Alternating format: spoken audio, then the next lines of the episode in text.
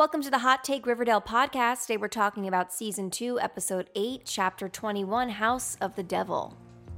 All around me are familiar faces, worn out places, worn out faces. There's a lot to unpack in this episode. A lot. Uh, we, we'll start with the title House of the Devil, again, following the theme of being named after a slasher film. Uh, House of the Devil is a 2009 movie about a babysitter college student desperate to make money, goes to this house, which is considered the House of the Devil house, and she finds out this crazy secret about the family. Uh, and so, yeah. Uh, also, fun fact about that movie the opening of it has a this is based on true events opening similar to Texas Chainsaw Massacre, which was the opening of the last Riverdale episode. So, um, big opening. Jughead not writing at Pops. He's writing at a bar. At the Serpent Bar, which we later learn is called Big set piece. big set piece, uh, which is called the White Worm, uh, which comes back later into this episode. Um, and then also opens up with uh, a lot like a CW show in all of its glory, hot and steamy sex scenes from Archie and Veronica. Yeah, they're really kind of going at it. Mm-hmm. Until things get ruined when Archie drops the L bomb. Yeah, and Archie doesn't know what to do about it, so he turns out to none other than Fred.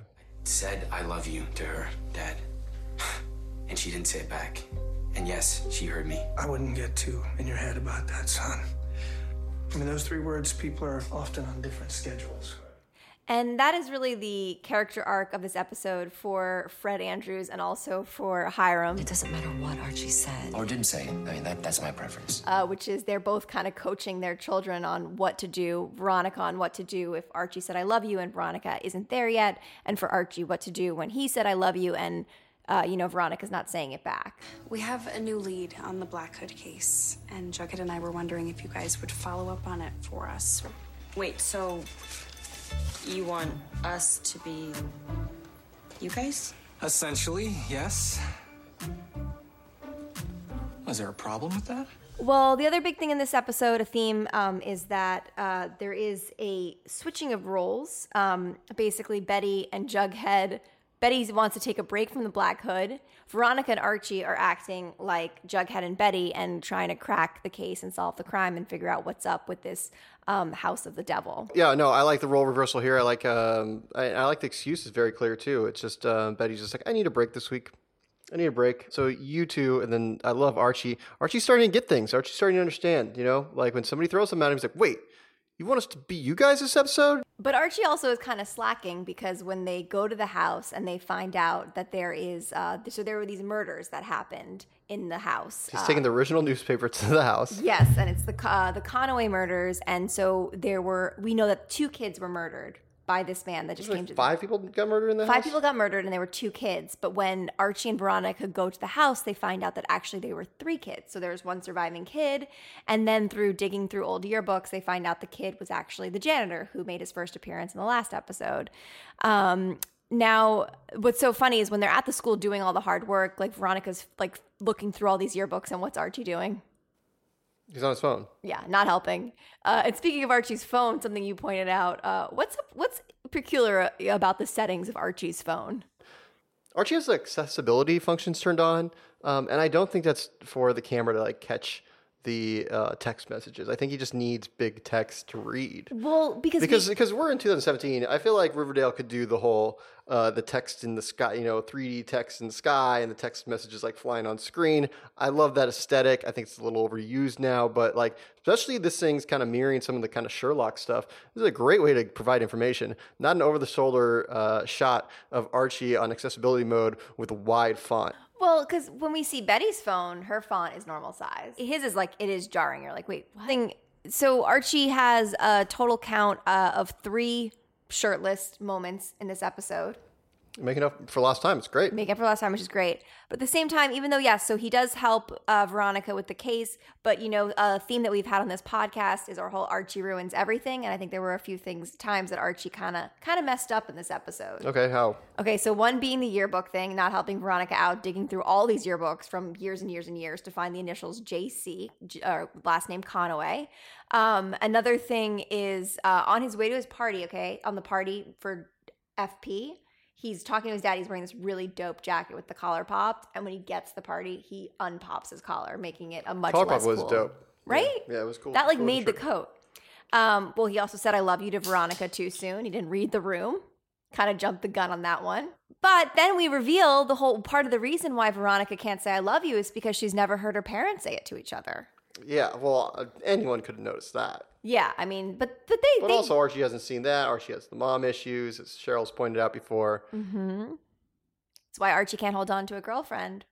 Mommy issues, but he overcame it for Veronica and actually was ready to commit and be there. And Veronica's the one who pu- pumps the brakes on it. I think he's just saying things. I don't think Archie really knows. I think he was in the middle of the moment with the fireplace. He finally got to use the fireplace.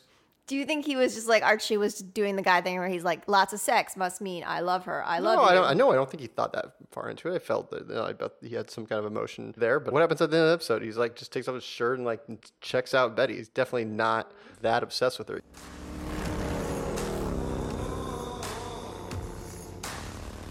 Look at this. FP gets out of jail, Yes. and you tell his, his son smiles for the first time. They go on this nice, they go on this beautiful bike ride, almost like a Fifty Shades of Grey, like like you know down the street, um, beautiful montage, father and son. So he's like, "Listen, son, I have this big announcement. I'm going to retire." And it's like, "What the fuck? You, you retire from being a bad guy?" Like I'm confused on.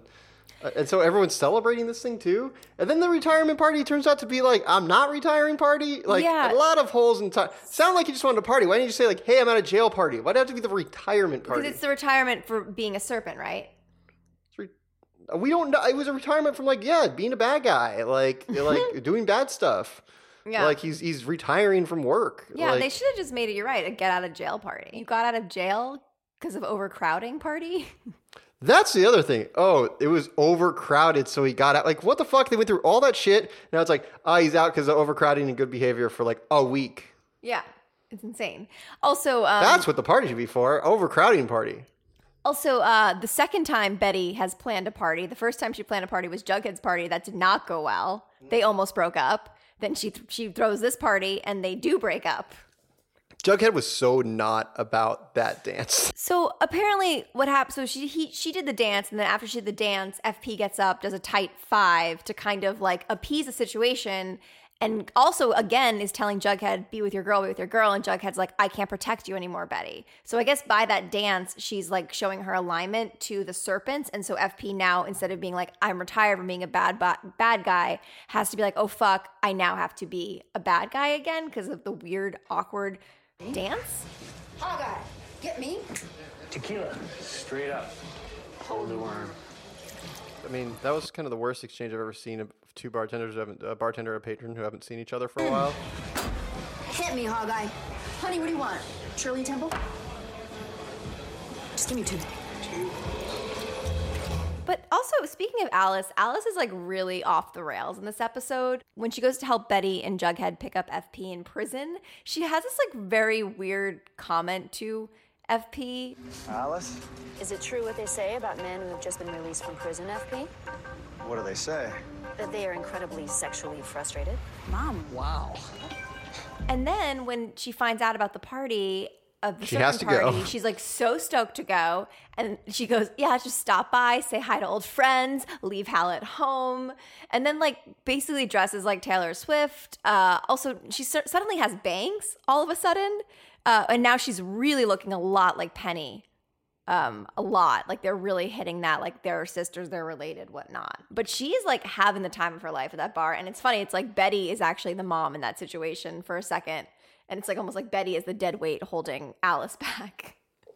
So Alice does much shots. Everyone parties with the serpents. Um, Who drove that night from Betty and Alice? Oh, they probably took Uber after we watched the um, pilot and realized they have Uber. in. Yeah, but we never see Uber Riverdale. again in the series. Well, um, I think everyone's wondering. They really set it up to make it seem like um, Archie and Betty will finally be a thing, which is what Betty wanted at the beginning of the series. And I'm wondering if Archie and Betty are together, and this episode hit a lot about role playing or role reversal. Does that mean that Veronica and Jughead will get together? Because they kind of make sense in the way that they both, you know, both their parents were criminals at one point. Both of them have all these like issues. And I feel like Veronica would be a great serpent adjacent girlfriend. Where was Kevin? Um, Kevin wasn't wasn't around, right? Did Cheryl go to the party? No, that was weird. But I think Cheryl clearly wasn't invited after she spilt her milkshake and told FP. Why would she go to a party to a guy that she calls a plebe? Like that doesn't make any sense. She's probably like too busy like drawing pictures of Josie to go out, like working on her creepy stalker wall. There was Yeah. no no threat besides like experimenting, like Except for checking the out the relationships, and the everyone's relationships. Yeah. Well, I guess maybe that's what they have to do is balance out the relationship drama with like the Black Hood drama. So how does it end? Wait, so like Archie's checking out Betty through the window? Yeah, or- and it's it's this almost the same shot in the beginning of the series where Betty is checking out Archie. so he's he's going like, "Whoa, Betty got hot." Yeah. Betty got hot this summer. He finally realized Betty got hot this season. this season. But Betty looked the same, but no, it's, she looks great. yeah, but it's the thing where um, I think Archie had blinders on the whole time, going from Grundy to Valerie to Veronica. That I don't think he's ever even realized that like Betty had boobs or like is hot or is like you know a great girlfriend or all these other amazing qualities she has. This is my big hot take about the whole town. Okay. I feel like this Black Hood thing. It's not like Scream where there's two of them. I feel like it's a collective. I feel like it's a, it's almost like a cult. I Cult. I agree with that. I think So that I'm makes thinking. I think that makes a lot of sense that it is a cult. The cult. mayor's talked about purifying the town. Mhm. Janitor takes out trash. Even the Coopers, like they write about it, but also isn't being a journalist exposing the trash, bringing that to. Um, and then also Cheryl too kind of has, I think, some alignment to it because uh, when she burnt down the house, she was house. purifying the house. I think she and also she wants to get rid of like all the trash. And remember when she called out Archie in the in the tree tapping thing? She's like, "I thought everyone was good, uh, but you're not either." Yep. And also, it kind of makes sense of how we don't always see Cheryl, how Cheryl's very like in and out of the Riverdale. It could be like, well, what is she doing? She's like stirring shit up. And the Mhm. whole creepy thing with her drawing, like there's something there connected. Some there with the drawings. Keller's part of this shit. Yeah. The whole town's part of this shit, except for Archie's dad. I mean, in the last episode, when like they were trying to pin it on what was when they were like, oh, it was definitely Sheriff Keller, and like Betty then goes to Sheriff Keller's office, and like our two front runners for the Black Hood, Sheriff Keller and Hal Cooper, are like both sitting there being like, was it us? Like, how convenient. Hal does the th- same thing that Alice does to, to Betty. Like, how? Why would you think this? Like, Mhm. what? Like, obvious. This. I'm sorry, sheriff. Like, I don't know why my my daughter's being crazy. Like, what is? What do they say? It's like my daughter's like, yeah, it's just a kid thing. It's just like, whoa. If you're if you're saying that, th- there's something weird going on with yeah, it's like you know, kids are crazy. They make up these crazy things. Yeah. Um. Yeah. So I think it's a cult. I think it's a cult too, and I think everyone's involved. Oh, and then also this episode, um, the lodges get a note from the Black Hood, but we never see the note. They just mention they get really? a note. Really, I totally fucking forgot. I that. don't think they, yeah, because it never really, no one tries to investigate it. They're too busy figuring out what's going on Really? with gotta pull it the up. I gotta- I House of the Devil. Um, but I also think like the lodges are so guilty, especially like out of everyone in this town who would have a reason to shoot Fred Andrews, it would be Hiram because Fred Andrews was macking on his wife. I mean, she was macking on him, but that's another story. yeah. Okay. Well, um, thanks for listening to the show. We'll see you guys later. Bye.